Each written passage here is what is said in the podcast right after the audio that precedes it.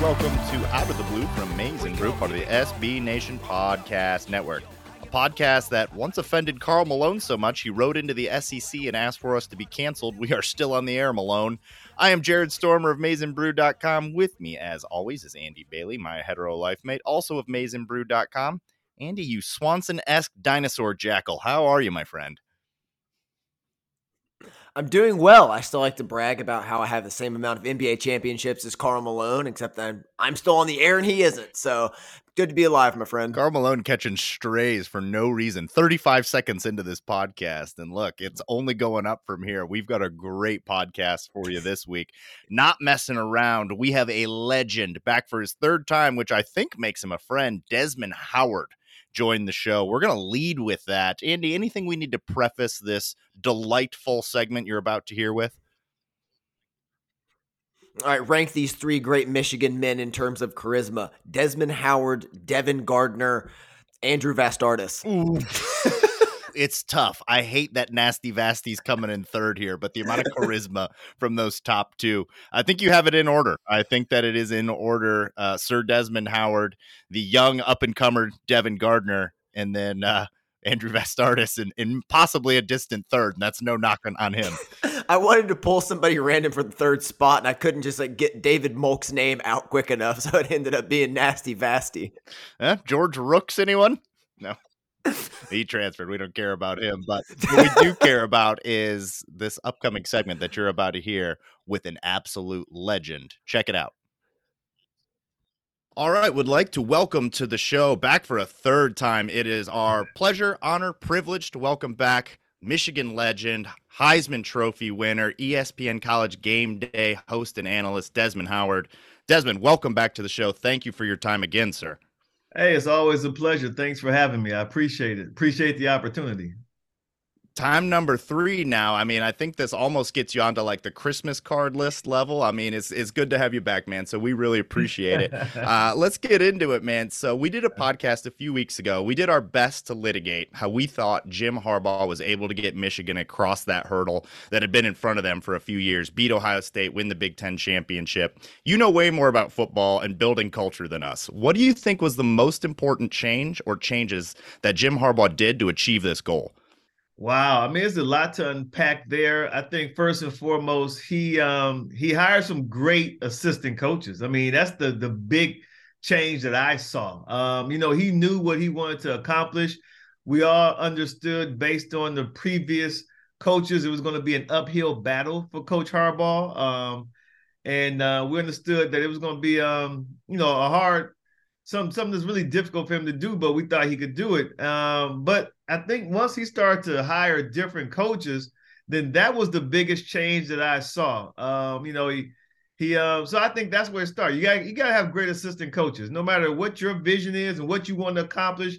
If the guys who are helping you um, achieve those goals or try to change their culture, if they're not on the same page as you, there's going to show in the performance. And that's what happened. And then once he was able to get these quality assistant coaches who are on the same page as Coach Harbaugh, then uh, we saw the uh, program take off hiring the right people cannot be overstated. It's just like recruiting yeah. the right players. And I think one of the most important hires he made in the offseason a few years ago was bringing in Biff Poggi to kind of be his right hand man, the guy he could talk to and kind of confide in. So with him going to Charlotte, it's awesome he gets that opportunity. But I think that was just such a big catalyst for him behind the scenes to have somebody like that to lean on. No, you're 100% right. And people didn't even know the name Biff Poggi until maybe halfway through this season um, there was a, a piece uh, that Bruce Feldman did on him that was just outstanding. Excellent I mean, Bruce piece. Does a, yeah, Bruce does an excellent job, and and that's when people are like, well, who was this? This Consig- Consigliere or some type of guy this dude is for Jim Harbaugh. Like, what is his role?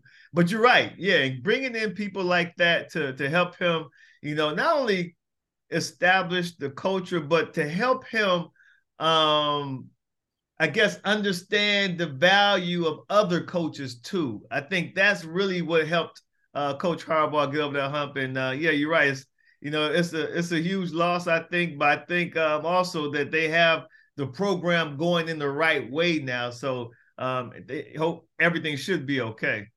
Biff Poggi was kind of like his Tom Hagen from The Godfather. So it's like you can't like very yeah. important person in that. Exactly. Uh, getting it onto the field now, Des. Uh, Michigan saw Marvin Harrison Jr. in Columbus, and they might see him again. They have to get through Quentin Johnston over at TCU, and they just went through Charlie Jones at Purdue, who all clearly fit the bill of a bona fide number one receiver. Ronnie Bell for Michigan is having a very good season, but do you see him as a number one receiver, or does Michigan even have a number one receiver? Is that concept just kind of outdated at this point? Well, I think that when you look at Michigan's offense, they're just extremely balanced. They really are. And I think because they don't have like the quote unquote number one, I don't think a defensive coordinator goes into the game saying, we have to eliminate Ronnie Bell. I mean, they understand that they have to try to limit his um his touches, his explosive plays, or just his effect on the game. But you don't go in there and say we have to just completely take him out the game because they have so many other weapons, and that's what makes this the offense so um you know so great, so to speak. It's really balanced. You know, you can try to take out take out Ronnie Bell, but then you look at what Cornelius Johnson did to Ohio State. You know, he has ability. They have guys with ability they use them as they need to use them. And they have tight ends who can hurt you.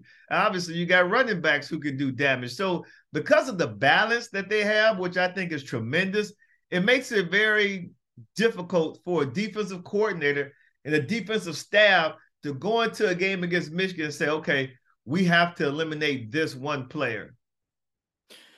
Completely agree with you there. And you mentioned just the balance that you might take away the number one receiver, quote unquote, but you might not take away the number one pass catcher or playmaker for that day. And it can just be anyone with this Michigan offense. So completely agree with you there. Um, college game day was at three different TCU games this year. So you got a chance to see them up close and personal a couple, couple different times. What was your biggest takeaway from this team and the underlying factor that you think propelled them to their first college football playoff experience? Yeah, I tell you what, uh, the the quarterback Max Max Duggan, I saw him for the first time in Lawrence, Kansas. We were there for the game against Kansas, and I remember doing some, you know, homework on Kansas. I mean, on uh, TCU going to the Kansas game and watching them play Oklahoma. And at this point, everyone thought Oklahoma was going to be a really good team. They got this new coach, Brent Venables. He's going to finally get their defense to play great Sooners defense. And this is early in the season, right? And we expected that. But TCU played Oklahoma. And I distinctly remember Max Duggan on like this long touchdown run. It's maybe 65 yards. I'm not sure the exact distance, but anyways, a long touchdown run. And he was going down the right sideline and he was actually pulling away from the Sooners secondary. And I was like, wow, man, that guy must have some pretty decent speed. And then when I watched them come out for the Kansas game during warmups, we were on the field, and I said to uh, David Pollack, I said, "Man, did you see Max Duggan?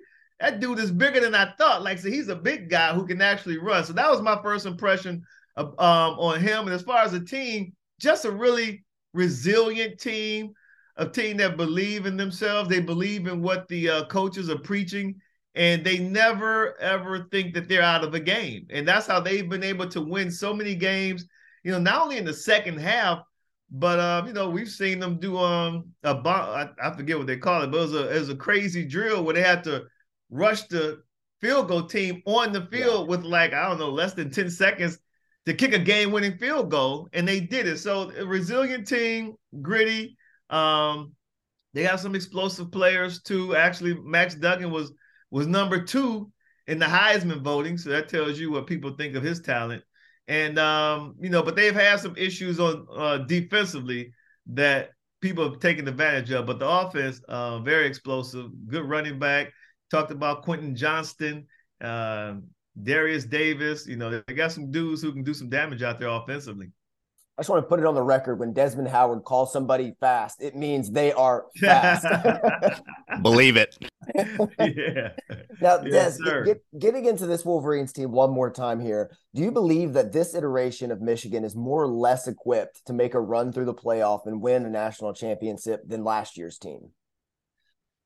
Wow, I tell you what, it's really hard to to compare the two because you have to look at the opponents too. Obviously, I mean, you know, you looked at the um, I think Michigan had three bona fide first rounders on the defense a year ago. Um, I don't know how many first rounders they have on this this year's defense. Um, you know, you look at Will Johnson, and you, you mentioned how um, they played Marvin Harrison Jr. in, in Columbus, and I just I just say, look at that first play. Like the first play of the game, I'm standing right there on the sideline and I'm looking at the formation, and they have a tight end outside wide outside of Marvin Harrison Jr. And then they motioned him in. And I told everybody around me, I said, Ryan Day is about to come after the freshman. And that's exactly what he did. He came, um, he threw the ball to Marvin Harrison Jr.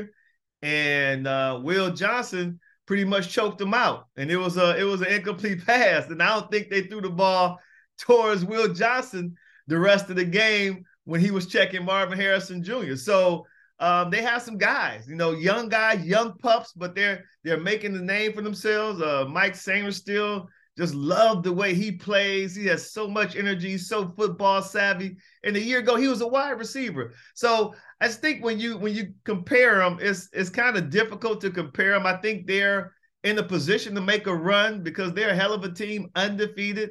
Um, you know, took care of their business on the road against um, Ohio State where people didn't give them a chance. And and we're talking about a resounding victory, not some type of ah, oh, that was a close game. You know, Ohio State you know, they, they got lucky against Ohio State. No one walked away from that game saying Michigan got lucky. People walked away saying it was clear and obvious that they were the best team on the field that day. So, with that being said, I think that they have just a lot of confidence.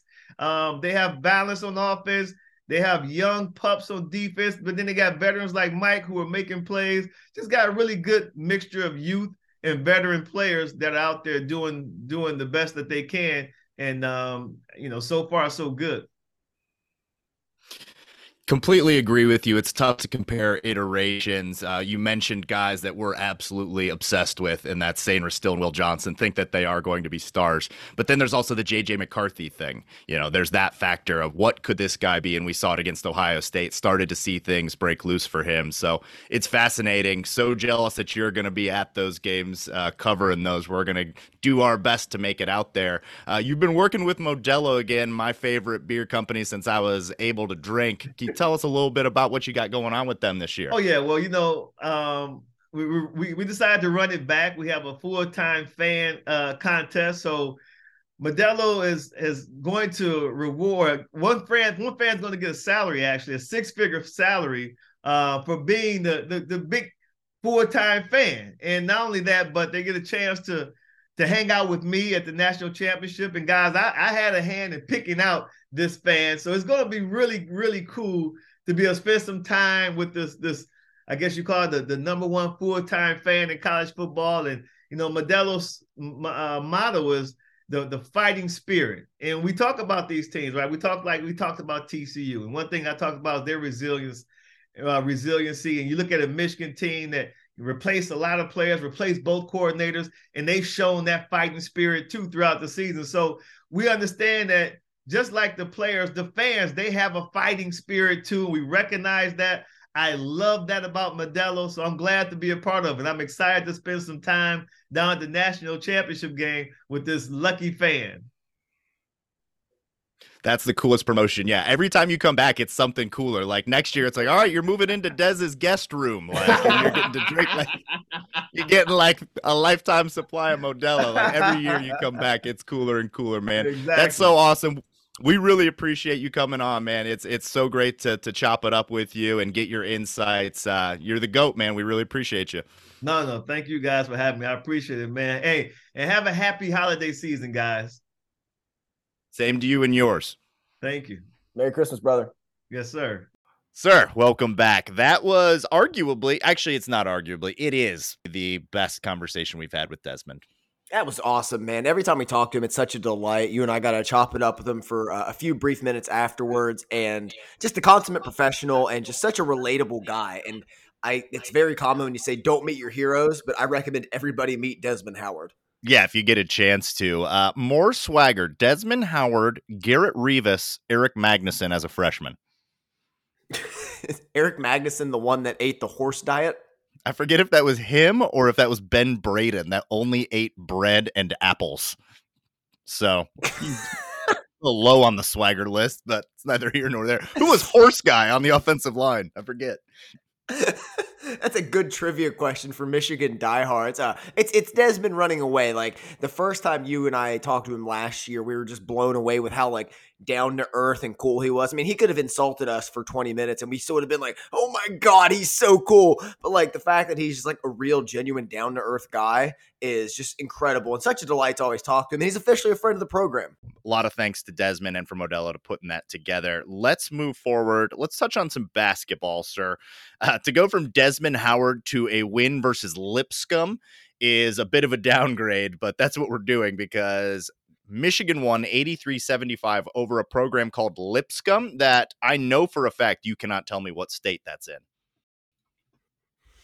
Isn't it like Tennessee? I don't know. That's why I said you can't do it. I just Googled it.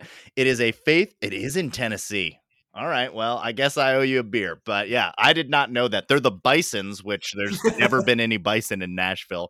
But 83 75 in that game.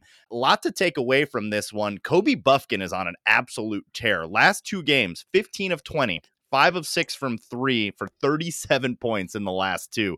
Uh, starting to come together, my whole he might be the second option here pretty soon. Yes, I mean this has been one of your best takes of the year. Kobe just continuing to ascend to career high in this one, and you can just see his confidence grow with every game. You see him early on impacting uh, every game in different ways, whether it was offensive rebounding, defensive intensity, blocks. He was just getting himself involved. And last year, I think the biggest issue with Kobe was just confidence. And this year, he has it in spades, and it's just going up and up with every passing game.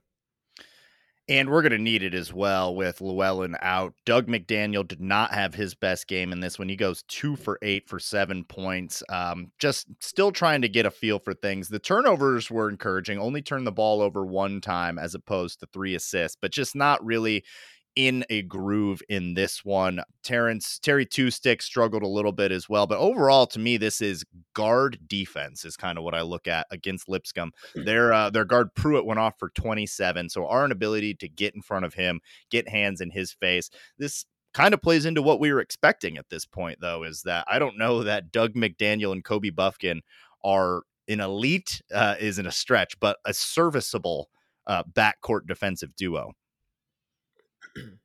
Well, the one thing I'll say in defense of Dug, it was very impressive the way he closed the game. He was scoreless for the majority, and I believe he had seven of the last like 10 points when the game was kind of hanging in the balance to put this one away. And with Jaelin Llewellyn, you just didn't have that kind of microwave score that could just heat up at the right time. So I was encouraged of that with an overall kind of average performance from him. Um, defensively, you're absolutely right. This team is just weak on defense, especially on the perimeter. Also terrible from the free throw line. You make four more of those. This game's probably out of reach early on. So those two are the biggest issues, but this just keeps like up with the common trend of Michigan playing down to the level of their competition. Granted, Lipscomb is frisky. They played Notre Dame within two a few weeks ago, and same Notre Dame team that beat Michigan State by 18, so they can rise their level up as well. But this is what we're gonna like, have to get used to from Michigan. They're gonna play the tough teams really tough, and they're gonna play the bad teams really tough. That is what we're starting to realize with this team. And once again, the lack of bench scoring really rears its ugly head. Uh, nine points total off the bench. Tarris Reed gives you four, but Joey Baker only two points in 12 minutes. Just such a hit or miss guy. Like Joey Baker is either going to be on and he's going to give you 12, or it's just going to be almost no contribution. So consistency from the bench unit backcourt def- defense, um, you know, just defense in the paint, just defense in general needs to take a step forward. Currently sitting at seven and three, but a lot of the prognosticators are not giving this Michigan team much of a chance once Big Ten t- t- uh, play gets rolling. Excuse me. Um, I saw today that there was only a 0.6% chance they're giving us of making the tournament, which seems incredibly low for a seven and three team. But just kind of goes to show you what they think about this team and how difficult it's going to be once this starts ramping up here, which is happening soon. That just seems like ridiculous to me because I think this team is better right now than we were last year. Michigan last year was coming off, I mean, blowout losses to several teams. You had the like the awful loss to UCF. I believe Michigan got down to seven and five, seven and six this time last year. So they really clawed their way back up. And I just like a lot more things on this team compared to last year. So I mean, predictions are what they are. We've seen those and the all the systems and ranking predictors kind of fall apart from ESPN before. So I'm still reserving judgment on this team, but I think you and I are both pretty optimistic on their ceiling. Yeah, I don't get that at all. I am still a believer that they will make the tournament. If I could bet on it, I'm sure that I can. I'll next time I'm up in Michigan, I'll do just that. I think they will make the tournament. People seem to forget that Juwan Howard's a really good coach. I had to unfollow some people the other day during the Lipscomb game who were like, "Yeah, if this is how tight we're playing Lipscomb, it's time to move on from Juwan Howard." I don't get where this is coming from. Like, if this is still emanating from the slap incident, you need to like preface it with that and say you're still mad about some off the court incident that happened last year because as far as on court production, yeah, it, exactly what you just said. Last year at this point, I do not think we were this far advanced. I don't think we were this far ahead. I think this is a better team earlier in the season and you saw what we were able to do last year. So why on earth with Hunter Dickinson, a legitimate Naismith candidate, would I give up on making the tournament and like want to move away from Juwan Howard? It's just some weird energy surrounding this year's program for a seven and three team that could still like I mean everything they want is still right in front of them.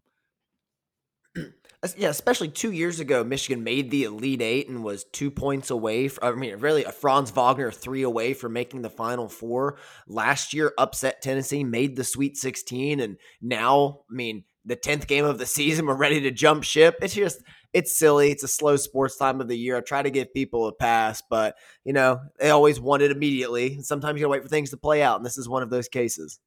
I will push back that it's a slow sports period because on Sunday I woke up at like 9 a.m. and was inundated with sports, just blowing my hair back for like 11 hours. Uh, there was the World Cup final, which was I've watched only a couple of them, but that had to be the most entertaining one ever. Did you get a chance to watch Argentina France? Uh, I did. Great game, and I should have said a slow Michigan sports cycle. Yeah, yeah. But even then, like, so that's going on. I'm checking Twitter. We're landing like transfer after transfer. You got uh, NFL Sunday. The Lions were playing. So it was actually a pretty wild sports weekend for me. Uh, but speaking on that, some of the news that we got uh, football related is the Joe Moore Award is going to stay in Ann Arbor. First time that we've had back to back Joe Moore Award winners, which, uh, if the um, the award is named after one of the best position coaches in history, it might just be time to call it the Sherrone Moore Award. Like we said, we've never had a back to back winner and we've never had two units as a finalist. This came down to just Michigan or Georgia. The difference was five votes. So this was extremely tight. Uh, Michigan's combination of accolades, on season production, dominance in the running game, and pass protection was enough to win out. But how do you feel about this? I mean, I know you're on board. Uh, did Georgia have a case here?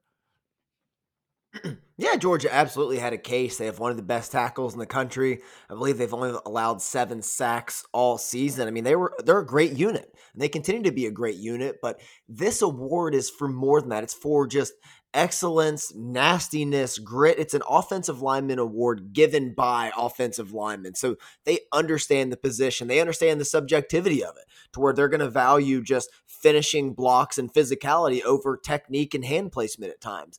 And that's exactly what this unit is. Sherrone Moore's been coaching offensive line for two years and has the best position group in both years. I mean, his success is unbelievable. Michigan absolutely deserved this. And I loved in the one team picture with the guys. They had everybody that had started this year for the Michigan offensive line, including Trente Jones, uh, Giovanni El Hadi, and Jeffrey Persi, and players like that to get their recognition as well. Yeah, and those guys absolutely deserve it. I mean, Persi didn't play quite as much as the other two, but Trente Jones and El Hadi are valuable members of this offensive line and very deserving. Uh, Michigan this season allowed only 13 sacks, one per game. That's 11th nationally, 22nd nationally with 4.31 tackles per loss per game on uh, about 69 snaps per game. Nice. Uh, we were sixth nationally with 243 yards per game and 38 rushing touchdowns puts us at second nationally. So all of that speaks to an extremely good offensive line. But if you're a voter, and you're trying to determine between these two really good offensive lines, what I look at is like who was more whose identity was more based around their offensive line and without that offensive line, could Georgia have gotten to 13 and 0 and could Michigan have gotten to 13 and 0? With Georgia, I mean, you probably not, I mean, but it's more likely. Without that offensive line or even a slightly worse offensive line, I think you and I know for a fact Michigan does not get to 13 and 0. Like that was so much a part of our identity this year that obviously we're biased. It's going to be impossible for me to remove my bias on this one, especially when I thought we kind of got snubbed in some other places. But this to me is the right move. It had to happen. If there ever was going to be back to back Joe Moore award winners, this 21 to 22 run mm. of Michigan offensive lines makes a lot of sense to be the crowning jewel. Yeah, and this year feels so much different than last year because when the offensive line won the award, it was like kind of the end all be all, the presence after the season. And then I guarantee that picture of the guys was up in the Georgia weight room and they came in motivated and really put all our offensive line on their asses in the Orange Bowl. This year, it feels like they got the award and they're kind of take it like, well, this is a nice achievement. We appreciate the recognition, but they have their eyes firmly on the prize. And anybody speaking out, whether it was Olu, Zinter, Hayes, Keegan, Barnhart, they're all very locked in on TCU right now. And it's I love hearing the just focused tone as compared to just like the reverence of the season that was. They understand they're still in the thick of it. 100% and uh, kind of echoing what we spoke to uh, desmond about like how this team feels a little bit different in some areas. Um, let's talk some of the individual accolades here and let's start at the top where last year's aidan hutchinson hardware haul we thought would never be matched but here comes olu oluwatimi and let's go ahead and take a small victory lap here. We definitely called this one early on but that was, I mean, he was a finalist for all these last year. So this wasn't exactly, you know, Steph Curry pulling up from the logo. This was kind of a layup that he would be, uh, you know, at least in the running for all these. But to come out with the Outland, the Remington, and to be a consensus All American, uh, it's really, really impressive. And one of the better just overall years from player. I mean, forget offensive lineman, just player in Michigan history assuming we know the players that are going to go uh, to the NFL next year, do you think Olu Oluwatimi is the first Wolverine drafted? It's interesting because the center position is, I mean, you have to need one. That's not something you're not going to draft a center and, and, you know, stash him or move him out to right guard or tackle. So they don't go really high very often, but he certainly has the talent. We saw Cesar Ruiz go in the first round. And would you, if you were an NFL you know draft guru, would you rather have Cesar Ruiz or Olu Oluwatimi?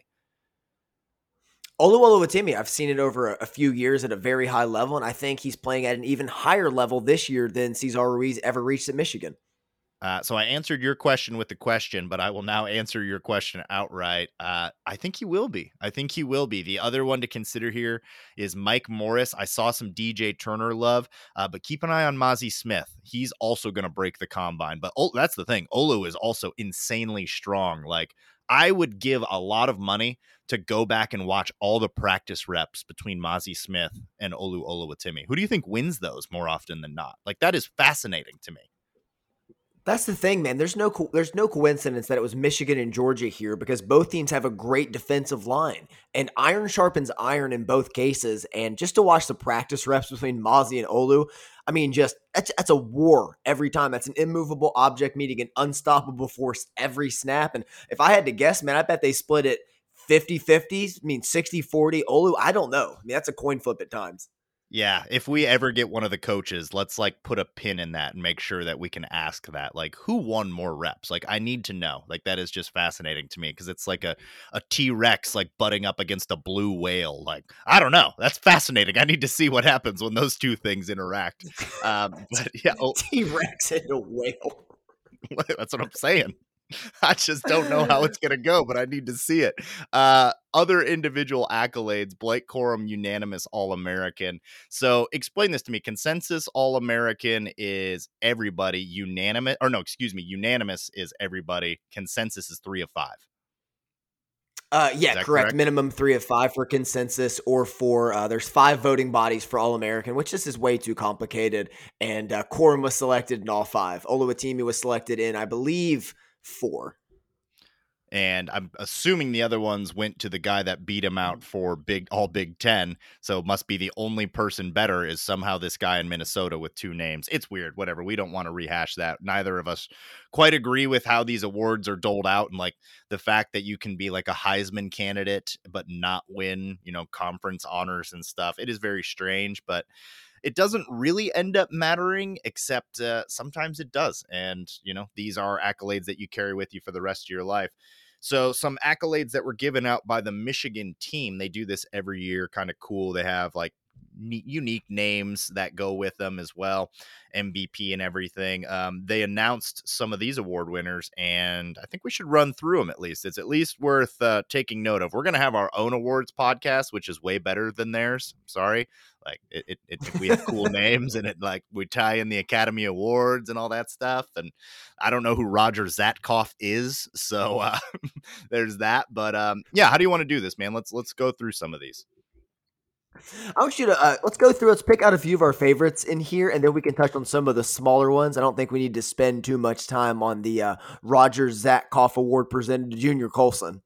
Well, I mean, I like that he got the Zatkoff, but I have no idea what the Zatkoff is for. It just says the Roger Zatkoff Award. So it's like, oh, sweet, Colson got the Zatkoff. Like everyone's so jealous. It, I think it's best linebacker because Zatkoff was a famous linebacker that played at Michigan. So making it oh, the Michigan Tide should be the Zatkoff Linebacker Award, but um, just giving it by a name is kind of a flex for uh, Bob Zatkoff. I mean, that is a linebacker ass name too. So props to to Raj Zatkoff. But uh, all right, first one that stands out to me, I'm gonna go ahead and steal it from you. Rookie of the year on defense was awarded to two players because you couldn't possibly pick one. I don't even need to tell the listeners who they are. You know who these two people are, and uh, it's insane the production that we got from both of these guys. I refuse to say their names because I I just have more faith in our listeners that they know who I'm talking about. One of them is actually two brown bears wearing the skin of a man on the defensive line, and the other one is a jaguar prowling in the secondary uh, that looks like he could pull an entire crocodile up a tree. So those guys split honors for rookie of the year on defense, and uh, the the most deserving too. Who else are you going to give it to? I guess you could say like, oh, yeah. Jimmy Rolder was also there, but come on. no, Jimmy Rolder was there, but he did not have the same impact as our listeners guessed it, Mason Graham and Will Johnson, who have just continued to ascend. And I don't think the ascension has stopped heading into the playoff. We're only going to see the best of them as the season comes to a close. Uh, I'll stay on. I'll go to the offense, but I'm going to stick with the rookies. And this one again is a complete no brainer. Uh, Colston Loveland tight end uh, was awarded rookie of the year this year and there's no reason i mean there's no surprise here he had two touchdowns two in the biggest moments of the season he had the the mossing of two Purdue Boilermakers in the Big Ten championship. He had the deep bomb from JJ against Ohio State. He'd been slowly coming on all season. Harbaugh had alluded to his talent, and it finally started to actualize in the final two games of the season another one where it's a bit of a slam dunk. Like Tyler Morris, thank you for showing up and for your one or two catches that you had. Um, CJ Stokes, it was nice to get to know you briefly, but this was Colston Loveland. Absolutely great call there. Uh, I will go defensive skill player of the year. This one, uh, look, what more can we say about this guy? Love that Desmond Howard, Sir Desmond Howard, is also a fan. Mike Sainristil taking defensive skill player of the year has to be him for total body of work. Now, is he the best on the team? Will Johnson may have surpassed everybody for that honor, but for the entire body of work year in, like it was, it was Mike Sainristil. So absolutely deserving of that award there. Yeah, and recently graduated from Michigan. So congrats to Mikey and love to have him back next year. And he's just going to continue to get better. He uh, had the tough assignment this year of replacing Dax Hill from last year and has almost replicated his numbers exactly. So it's just fascinating the job he has done his first year on the defense. Um, I'm going to go over since you stole, you know, my favorite player. I'm going to steal one of yours. Defensive player of the year Mazi Smith, the catalyst of chaos in the interior. Everything on this team runs through Mazi on the defensive front, just a constantly taking on double teams, penetrating at an extremely high level, and just gotten like it sounds weird to say, got in better shape throughout the year in terms of conditioning, was seeing careers highs and snaps late in the year, just constantly staying fresh, uh, relentless motor. And what more can you say about him? You and I were very had very high expectations for him, and he passed every one of them. Uh, not like crazy on the stats, but that shouldn't surprise anyone. Like you're not going to look at his stats this year and be blown away, but we kind of anticipated that. That's just not the nature of what they were doing there. This is well deserving. A lot of what you saw happening was happening due to him. Uh, all right, you're going to take Mazi Smith for me. Let's see how you feel when I take this one from you. That's going to be most improved player on the special teams, Matthew Hibner. Why don't you suck on that along with Eamonn Dennis? Uh, Eamonn Dennis, though, is a guy that I kind of still have some stock in. I've held on to my stock. I'm not selling it. So seeing this like a little arrow stock up, uh, this is usually where you'll see a guy that's about to make a leap next year if he's having a really good year on special teams. So that means Eamonn Dennis is officially a guy to watch out for for next year. I love everything about uh, Eamonn Dennis. Uh, actually, he just he played gunner a lot this season and was always the first one down there in coverage. Played with just such an explosiveness and passion. Like really took it seriously, as do most of the special teams players at Michigan. So shout out to Eamonn Dennis, man. Really just finding a role and finding a way to contribute this season. Um, I'm going to do a, a, a, simultaneous one here. I'm going to do the scout team players of the year because I always love scout team players of the week because I think it's a good indicator of effort and players that are really preparing the starters for the matchups on Saturdays. And you don't go 13 and 0 without an excellent scout team. Uh, scout team player of the year on offense was Zach Peterson, a wide receiver. Scout team player of the year on defense was Jesse Madden, former quarterback and John Madden's, I believe, grandson. And the last one was Joel Metzger on special teams. So all of these guys contributed in their own individual way in getting the starters ready week in and week out and gave them the battles and replicated opponents. Awesome. Good to give them a shout out as well. And the uh, Madden bloodline. I really enjoy that as well. Offensive player of the year. This is a big one. Went to JJ McCarthy. Look, they tried to give a lot of players awards here, and we haven't mentioned Blake Corum's name yet. And if you heard this and like didn't know, uh, he's coming up. But yeah, offensive player of the year, JJ McCarthy. Absolutely. Why not? I love it. I mean, we're not going to do the JJ McCarthy soliloquy here. That's going to be an off-season podcast, but we got some things to say about him. And overall, like this is this is our son, and he's growing up in front of our eyes yeah, I, I love to see him get the flowers here at the end of the year. Plays the most important position in all of sports and really showed his value and the level he can raise the ceiling to against Ohio State. And I don't think it's quite reached the top of the ceiling yet. We hope to see that in the last two games. I'm going to go over to Offensive Skill Player of the Year. Although, again, you alluded to, we're not going to touch on Blake Corum yet. He's coming up. The offensive skill player of the year was Ronnie Bell. And I don't think it can be overstated that he is I mean, still had to come back from a horrific knee injury, made some spectacular plays this season, one of the most consistent wide receivers, had that snag in the Big Ten championship from that dime of McCarthy in the back of the end zone to really bust this open and salt the game away. So Ronnie Bell, man, like team captain, I feel so happy for him to earn an award like this he deserves it, man. He deserves more hardware than this. But unfortunately, the season he had, by no means a bad season. I think 750 yard, yards receiving, which is almost identical to his 2019 year. Uh, I think he's actually four yards short, so he needs only four yards to go for his career best in yardage. I just think we expected maybe a little bit more. We saw the catch last year in limited action in game one, and we're like, oh, he can do that now. So he's built like that. And we just expected that this year. And combination of new quarterback, um, you know, getting established into this offense and getting that rhythm with JJ McCarthy going, as well as the fact that he's only six foot, not necessarily a burner. This was a good year for Ronnie Bell maybe not a great year. Uh, special teams player of the year and specialist of the year. I'm going to go ahead and combine these two. Specialist of the year, Jake Moody. This is a no brainer. Brad Robbins, a little bit of a down year for him. So it had to be Moody, who was once again great. Um, Lou Groza finalist, um, just reliable.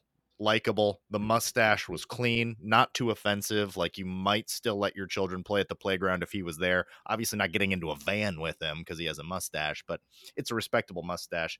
And then special teams player of the year, AJ Henning, who another guy that I am not selling my stock in, sometimes made me want to rip my hair out, but really exciting player. And we haven't seen a ceiling yet. I am absolutely not giving up on AJ Henning.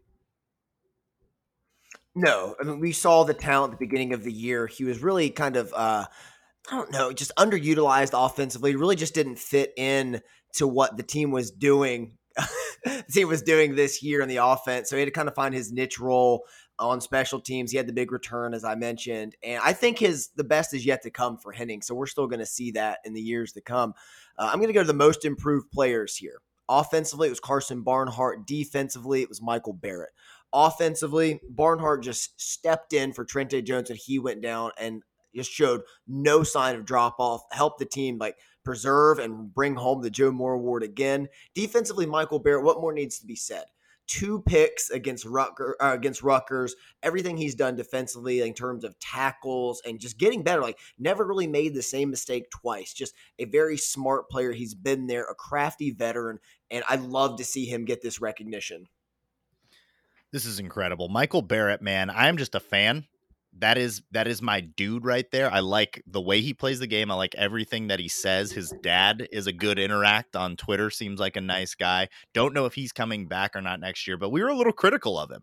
And I mean, fairly. We were never like overly harsh on him, but it was like, I don't know what are his limitations. He's not the biggest linebacker. He's certainly not like a true Mike, but we had that. And if you have a true Mike and you can kind of put him around, like he's versatile, he's a versatile piece out there. And I, I really, really like Michael Barrett. I think he's extremely de- deserving. Now, most improved, though, there's so many guys here because Mike Morris certainly comes to mind. And I don't see Mike Morris got the Richard Katcher Award, which I have no idea what that award means. It's just one of the memorial awards, but that would be another name here if you're just talking about a guy that that could be considered most improved. Mike Morris had a hell of a hell of a season. I mean, former three star, didn't really know much about him until the end of last year. Um, and then Karsen Barnhart, no notes. I, I'm totally, I'm totally for that it's oh God. This this year, there's just so many players you want to recognize. Like every time we come back to a list, we're like, oh, what about this guy? Oh, what about Rayshaun Benny's case? Taylor Upshaw. Like so many guys here are worthy of recognition. Um, do you want to go into the Corum discussion? You like yeah, want to get yeah, into it? That's that's that's where I wanted to end this here is Blake Corum, who was not mentioned uh, before. We were doing that on purpose because he is actually the most awarded player. Took home the blue collar award, the toughest player award. I don't know what the difference between blue collar and toughest player is. Like that, I would love to hear Jim Harbaugh explain that to me. But uh, regardless, he's both of them. He's also the Bo Schembechler MVP of the team, which is has to be the most important award. And clearly the right choice. I mean, this the only other answer is Olu Oluwatimi, but this this is a Blake Corum award, and there's also just what he meant to the team from a cultural standpoint, and you know, being there on the sidelines, get helping them get through adversity, just being the rock that this team was built on. It couldn't be anyone else. Corum is the most lovable Wolverine too. What he means to the university. I mean, there was no mistake in 2020 when he was a true freshman and the first play of the season went to him. And that was a running back room that featured Hassan Haskins, Zach Charbonnet, and Chris Evans with him. So, I mean, just no small feat there to begin his career and just everything he's become in the final two. He updated today. He's about 50 50 on going pro or staying. I honestly hope he goes while his stock's the highest. But if Blake Corum comes back, I'm not going to fight you and be mad about it. I would love to have him back because he just personifies what it means to be a Michigan man. And I think that is embodied in these three awards yeah, I'm, I'm going to go ahead and not push back if Blake Corum's like, I'm going to come back for one more. I'm going to go ahead and be all right with that. Uh, quick question here. There's a dump truck loaded with fiberglass heading barreling down the road. On your right, Aidan Hutchinson. On your left, Blake Corum. You can only push one of them out of the way to save their life. Whose life are you saving? Well, I can't push Aidan Hutchinson out of the way because he's the Colossus of Rhodes. It's a large man. I have a better chance at pushing Corum. I mean, granted, he's thicker in terms of like height to weight ratio, but I think I could at least move him out of the way easier than I could Aidan Hutchinson. Practical. Take heart and emotion out of this. That was smart, like a robot would. Well done. All right, let's take a quick break, man. When we come back, we're going to take a deep dive on one of the most insane turnarounds and just ridiculous runs of recruiting that we saw with the transfer portal over the weekend. We're going to talk about the players that we got and what that means moving forward for this team. We'll be back right after this. Support for this episode is brought to you by Manscaped. Whether you like it or not, the holidays and everything that comes with the holidays are coming quickly. That means repetitive, nonsensical, and dated music with questionable undertones rooted in bygone eras sung by pop stars of the 90s and 2000s. But it also means the joy of gift giving. And whether gifting to a lucky friend or to your two lucky friends dangling down below, Manscaped Platinum Package is sure to be the gift that keeps on giving. Look, Santa's known for his sack, and so too should you be. That's why you can get 20% off with your first purchase when you go to manscaped.com with the code MNB20. Look, the weather is getting cold. That means you are more likely to retreat to the warmth of the indoors, the warmth of your bedroom. You know what that can lead to. Why do you think there are so many babies born in September and October? It's ridiculous. Make sure that when cold weather leads to something a little steamier, you are proud of the way that you're presenting yourself down there, gentlemen. The Manscaped Platinum Package 4.0 is the one stop shop for the man who deserves it all. Everything you need to deck the halls, to face the balls just in time for mistletoe season. The Lawnmower 4.0 body trimmer and the Weed Whacker nose and ear hair trimmer feature proprietary advanced skin safe technology to protect your delicate parts. Both parts are waterproof, so no issue clearing the snow out of your driveway there. Now that you've groomed your candy cane, it's time to make sure you don't smell like a reindeer with the Platinum Package shower products.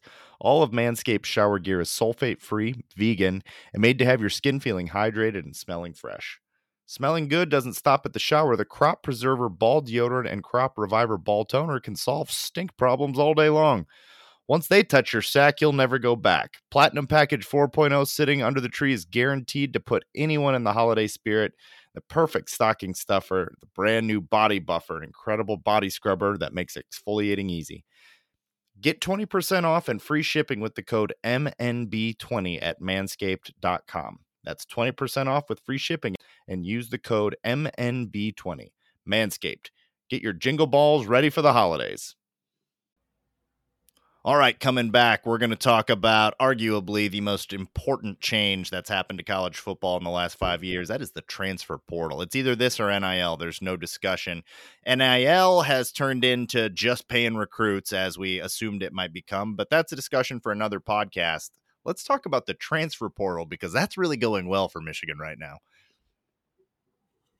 I mean, I mean, Harbaugh owns the transfer. It's Harbaugh's portal right now, and everyone else is just living in his world. I mean, Michigan is attacking the recruiting, the transfer portal recruiting trail with beyond an enthusiasm unknown to mankind. This is be I, beyond what you and I could have even like imagined because you and I we always talk about he needs to do better with this, get some more recruits in through the portal, utilize it, get the experienced players. We saw the Olus, the Cam Goodes, people like that. But this level right now, I am we're, we're getting to recruit like every hour. It feels like.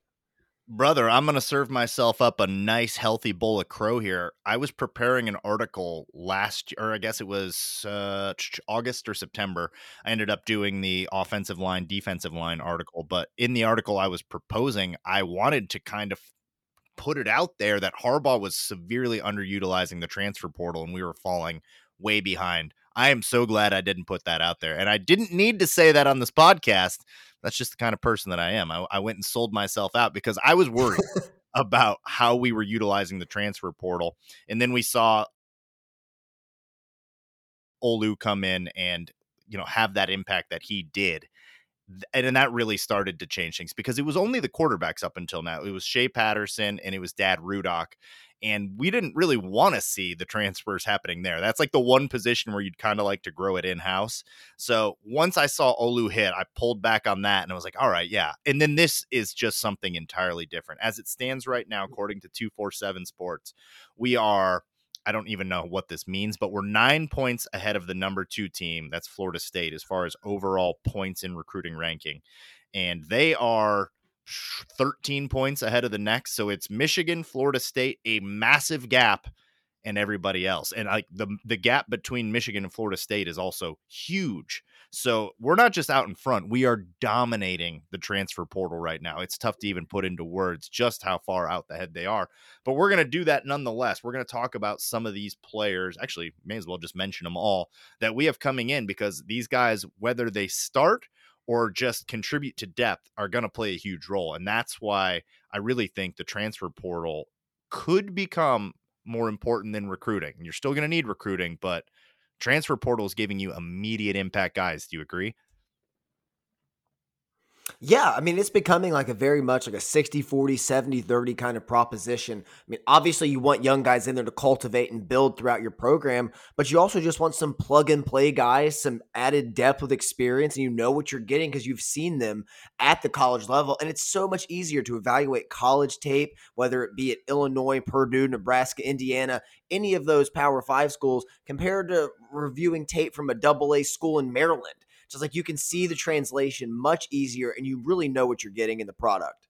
I wanted to tee you up for a point that you made there about how with recruits, if NIL is in fact you're just paying for players, which that may be a bit aggressive. I don't know that that's what it is, but it certainly looks that way. If that is in fact what's happening, would you rather just be paying outright and have this really awesome looking recruiting class, or would you rather have seniors coming over that probably could have gone? Ladarius uh, Henderson, Myles Hinton definitely could have gone into the draft, like for sure and they didn't like and i don't think they're coming over for the bag i think they're coming over because they realize that the nil money you get is pennies compared to getting that really huge deal from the nfl so that was a point that you made that i think is really well taken yeah, you and I were talking about this over the weekend about how like these mean 17, 18 year old kids are really enticed by, you know, seeing all this money and shiny cars and these pictures and the cloud of like online social media. These guys are more or less grown men that want to make it to the next level, have kind of struggled in certain aspects, or just need the extra push to push them over the top, like Olu Olu Oluwatimi did. So they're not coming to Michigan for anything shiny. They're coming to Michigan to dominate and win games. Like, so that's like really awesome the way Harbaugh is using the portal now, is bringing in these guys as a launching pad to further their career and to secure the bigger bag beyond NIL. 100% man and let's get into these players we're going to go in order of the 247 rankings and we're going to start at number 1 and not just number 1 on our list number 1 on the list for most impactful transfer i don't really know how 247 is doing this but 247 has a pretty good track record, whereas like PFF, I'm really not going to give the benefit of the doubt. I'm willing to give 247 Sports some benefit of the doubt here in their rankings. And they have linebacker Ernest Hausmann transfer from Nebraska, a former four star, six foot two, 220 pound linebacker. Uh, looking around some of the Nebraska message boards, they thought this was the best linebacker they've had since Lavonte David. A lot of their fans think he's it could be better. Like that's the kind of player that we're dealing with here. Yeah, and uh, Ernest really came on at the end of the season with double digit tackles in the last couple games, balled out against Michigan with double digits, a sack, a tackle for loss, and he's young. This kid is a stud, was a true freshman putting up these numbers. So the fact that he has already shown that promise as a freshman, now he's going to come to Michigan and compete with Junior Colson, Michael Barrett, Nikhai Hill-Green in that room, it's only going to raise his game to an entirely different level. So let's talk a little bit about what this means for the depth there. Junior Colson, nobody, I don't care how good this guy looks, nobody's unseating Junior Colson unless Junior Colson wants to be unseated. We agree? Facts. So that means it's likely he's competing for Michael Barrett's spot. Michael Barrett undecided about if he wants to come back. He could probably do with coming back for his draft stock, but I I don't know. It, it's difficult to say. I have watched some tape on this guy, just the Michigan Nebraska game, albeit, but he looked really good in that game. And size wise, like he he could really give Michael Barrett a run for his money here. Yeah, he could really push him. Barrett it will be the guy's challenge. And Hill Green is also still in that mix as well. Because I believe he's coming back from injury and he should be healthy. I mean, we're still have our fingers crossed he makes an appearance in the college football playoff. I'm joking, uh, but it's going to be those guys battling it out. I mean, it's going to be again, it's going to be iron sharp as iron. I mean, uh, high tide raises all ships, and the best man's going to win. But just having this depth in there, even with Jimmy Rolder still floating around as a true sophomore, like you're going to have these guys battling it out, and it not only makes next year look better, it makes two years look a lot more promising now yeah, you're looking way down the road now, and all of a sudden, linebacker is a strength. Where not long ago, and I mean, coming into this season, not long ago, we were like, this is without a doubt the position we're worried about. I don't think we can, you know, beat Ohio State if you know Junior Colson's the only linebacker we have. Well, we've come really, really far from there. We we now trust Michael Barrett. We're going to get Nikhai Hill-Green back. We trust Jimmy Rolder enough that you know in spot duty he could be there and now you bring in ernest hausmann who i have to say as far as people with the first name ernest and a last name beginning with the letter h i have him second all time already. Like he's flying up the boards of ernest h's I was getting flying up the Ernest rankings here. I don't have my list on me, but I have it somewhere tucked away. Yeah, yeah, I know you've got it. I've seen it. You've shared it with me. There's also the guy from uh, Ernest Scared Stupid on there somewhere, but I've got this guy above him because uh, I'm pretty sure that guy did some weird stuff at a playground in the 90s. I don't know. Uh, let's move on down the list. Uh, next is Ladarius Henderson, number 12 in the transfer portal coming out of Arizona State, he if you go on a lot of mock drafts before he decided to come out, was listed as like the 50th best prospect. So this was a guy that they were expecting to go in the second round and is now joining Michigan's offensive line, the Joe Moore Award winners. Uh, he can play inside, he can play outside. As I mentioned, I don't really know where they have in mind. Where do you see Ladarius Henderson if you had to guess? Man, this is tough because it really depends on who's coming back, who's staying. I would love to see him play guard at six foot four. I feel like he's just a little undersized height wise to play tackle. So if you lose, I mean, you lose Zach Zinter, you could plug him right there in at right guard. I think he would just fit seamlessly. Like you said, man, this was a high level prospect. That was going to go in the first two rounds of the NFL draft coming to Michigan. He's not coming here for anything less than domination. And like while we have like Ernest to Ernest H is what we're just gonna call him now, really excited about his potential in the linebacker room. I think Ladarius could have the biggest impact immediately for Michigan. Yeah, this is like getting Olu last year. I think Olu was a slightly better prospect in the sense that he was considered the best center. Um, this guy was the best guard in the transfer portal, but I mean, Olu was considered like the best center that you could get that wasn't graduating or going into the NFL draft. So I, I, look at this lineup for next year. We don't know, like you said, we don't know about Zinter yet, but I would imagine Zinter returns. So then at one tackle, you probably have Barnhart or Jones. You've got another guy that we're going to talk about here. Like this is this is an insanely loaded offensive line. I have to look at center that's where I have to look. Is like, do they do they think they can kick someone in? Could this guy play center? I mean, yeah, could he? I, I don't know if he can because I mean, we'll get to another center later on. But you still have our boy Greg Crippen fighting up through the rings. I mean, he was second on the depth chart this year. Players like Reece Atteberry waiting around as well. El Hadi. I mean, just the depth in the room is crazy. I, th- I feel like I could put together easily five different combinations and feel confident rolling them out for game one next year it's going to be crazy to do our spring game draft next year because we've never had anything like this. Like you could roll out our second five, and that would be better than the Indiana offensive line, or better than like it's probably better than like 65, 70 teams. Like that is crazy depth. Giovanni El Hadi is probably not going to be able to crack the starting rotation. Like that is, whew, I mean, it's crazy to talk about, but like this is the power of the transfer portal right here. You just bring this guy in, and he could be your bet. Like he could be better than Zinter next year. Like according to the the current rankings, he is. I love that Michigan and Harbaugh are not waiting around to see who's leaving and who's staying because that's been a problem in the past where it's like you sit around a little too long, you lose a guy you weren't expected to, and now that position is kind of thin. Like depth becomes a real issue. They're not waiting anymore. They're just uh, accumulating talent where they think they're going to need good players interested in coming to Michigan, and they want the best player to play. The meritocracy and the culture just went out for Michigan again here. Um, all right, so next up on the list is number 26, and that's going to be edge rusher Josiah Stewart. This is one we were keeping an eye on. He's out of Coastal Carolina. Last year, 37 tackles, three and a half sacks, one forced fumble, The rich get richer. What does this mean, though, for our edge rushing group? Where does this guy fit in? This is a great get.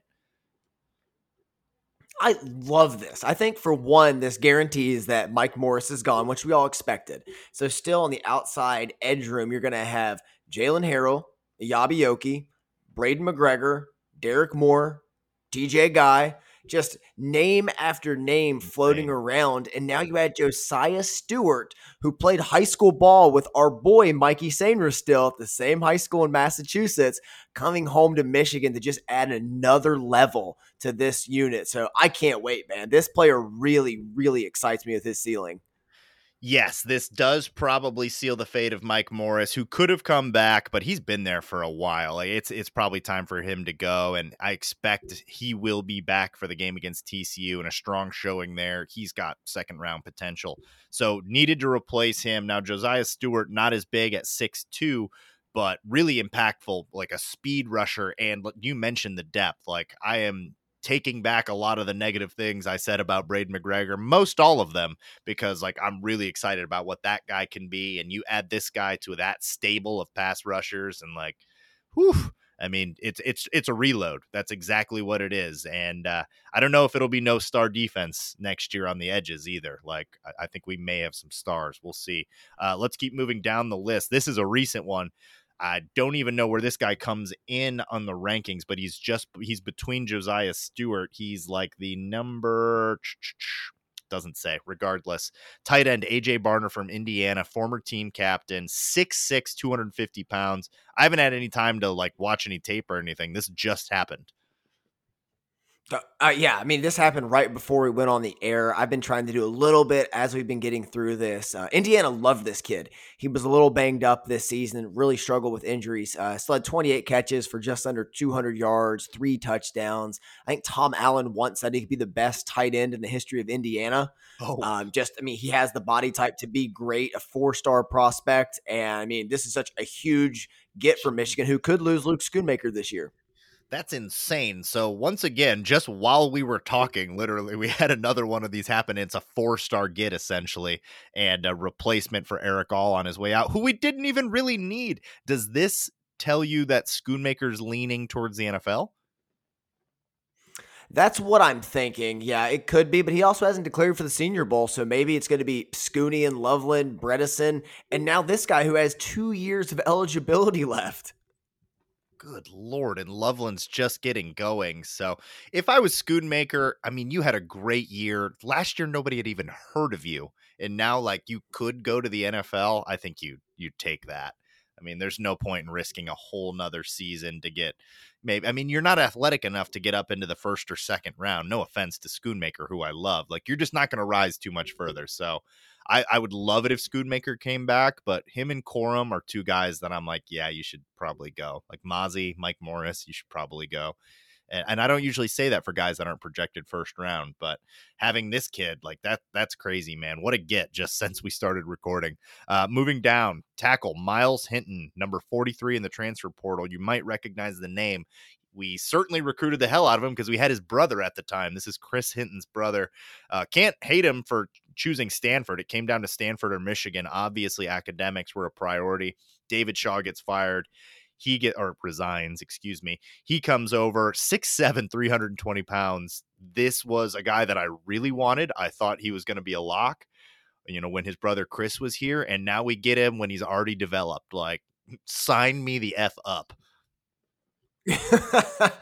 Absolutely, man. Just a big bodied kid. I mean, was a, a highly rated four star coming out. I mean, 247 still translate him as a four star coming in, projected him as like a second to third round draft pick. Just a mountain of a man that really wants to take the next step at a program like Michigan, who's excelling in football, where his academic like desires don't have to take too much of a hit.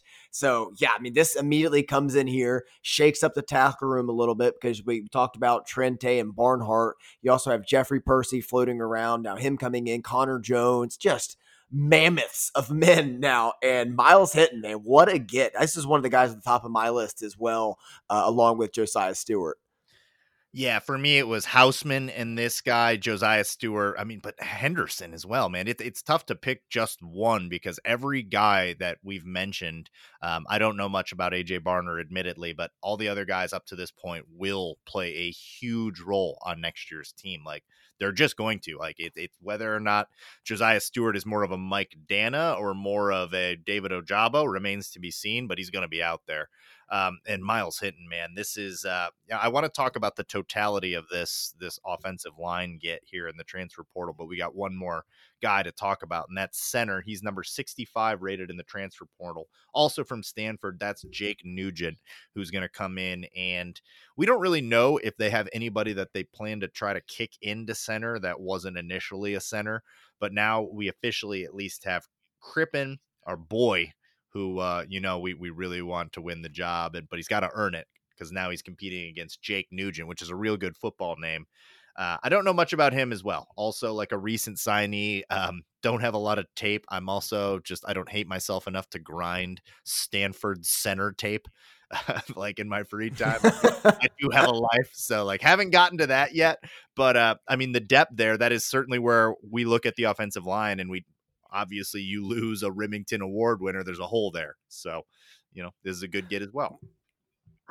Well, sir, the Google Doc here did you no favors, especially with his name, because it is even better. It is Drake Nugent at center coming over from Stanford. So just even more of an elite name coming over to join Michigan. Add some depth there.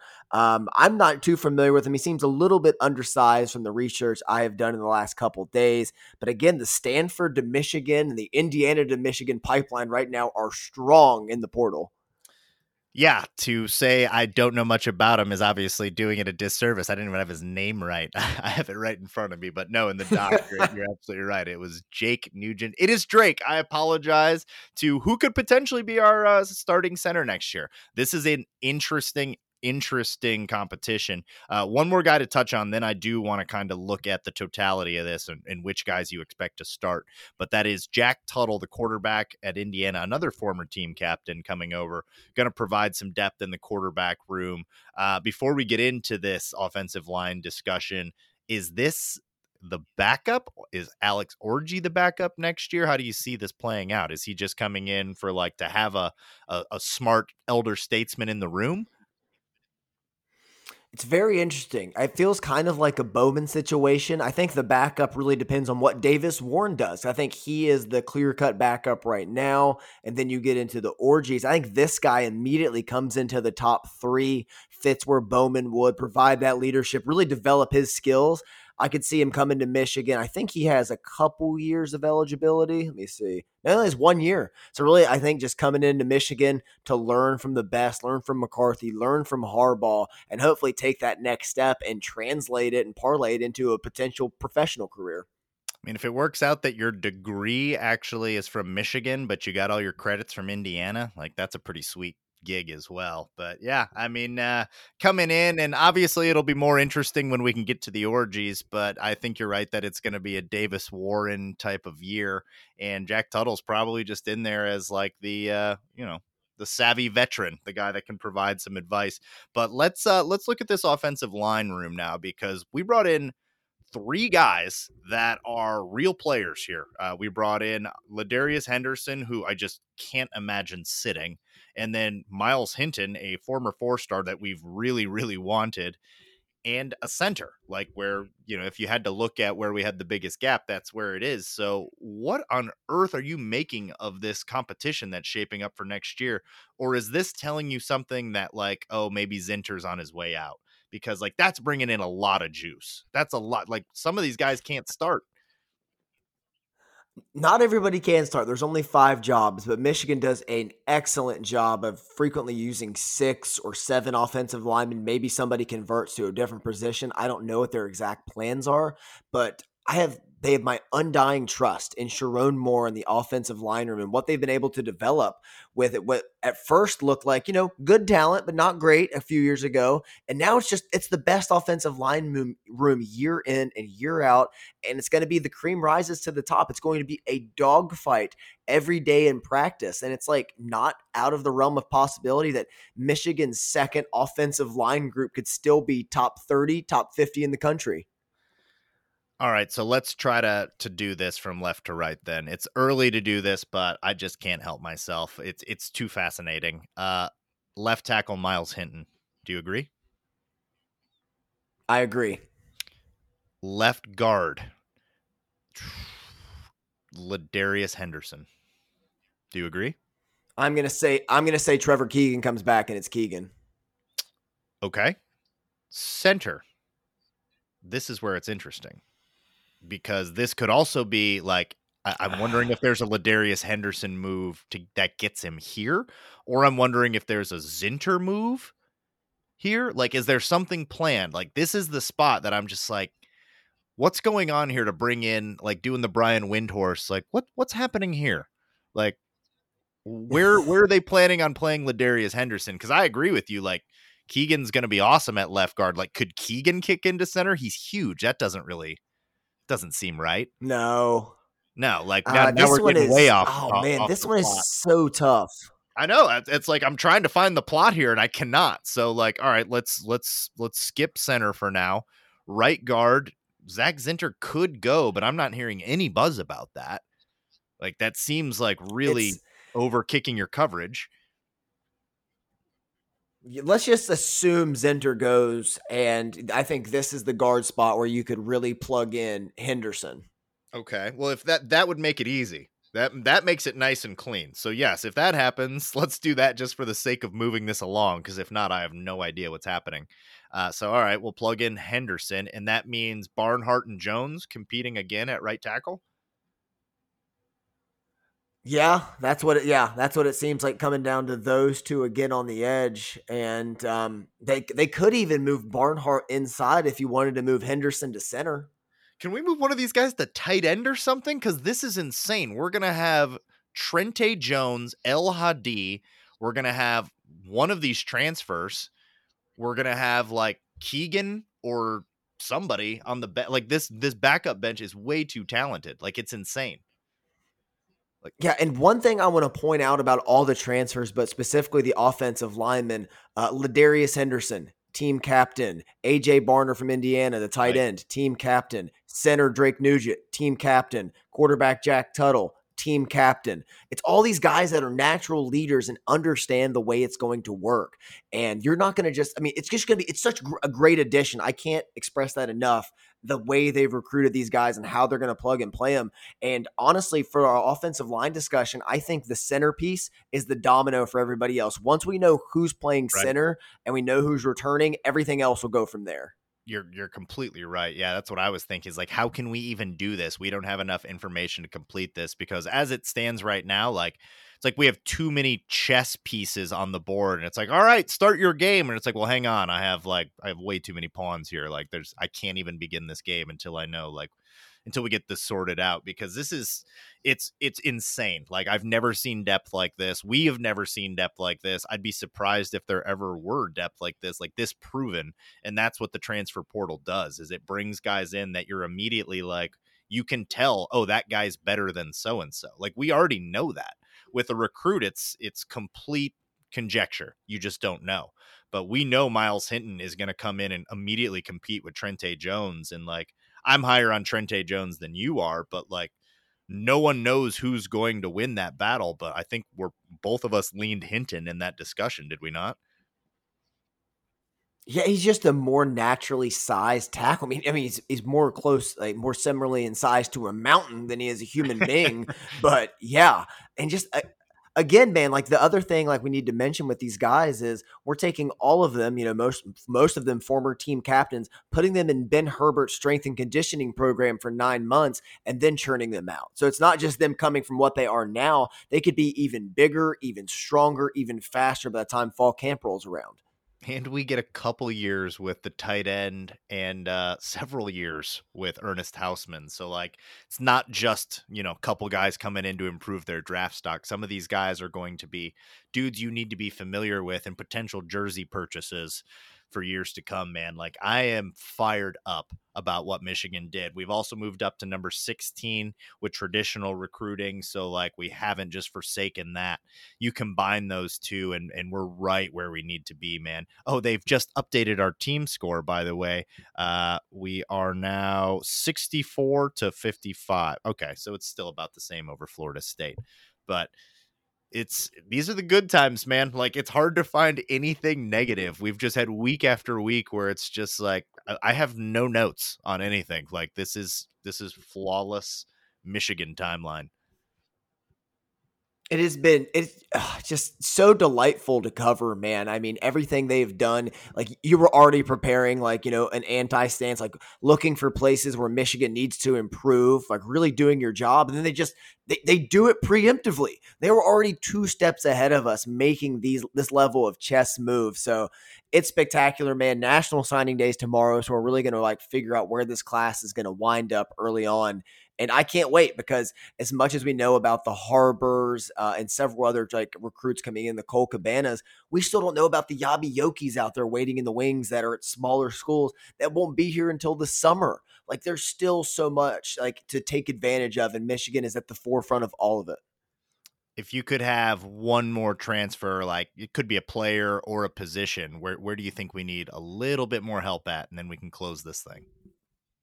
I would take. I would like to take one more transfer at corner. I would love some depth there. Uh, just adding in like with Will Johnson. I don't know if Gemon Green's coming back or DJ Turner. Have some unproven talent in the back end. Just a ton at safety. So I wouldn't be surprised if one of those guys moves to corner. But if we could get like a proven two year kind of guy to plug and play with Jesse Minter's system, that'd feel really good for next season understandable, and that's more important than where I was going to go. But I have some faith in Keon Sabb Zeke Berry, Makari Paige Like, there's some names there that can play back there. I think they can move those pieces around.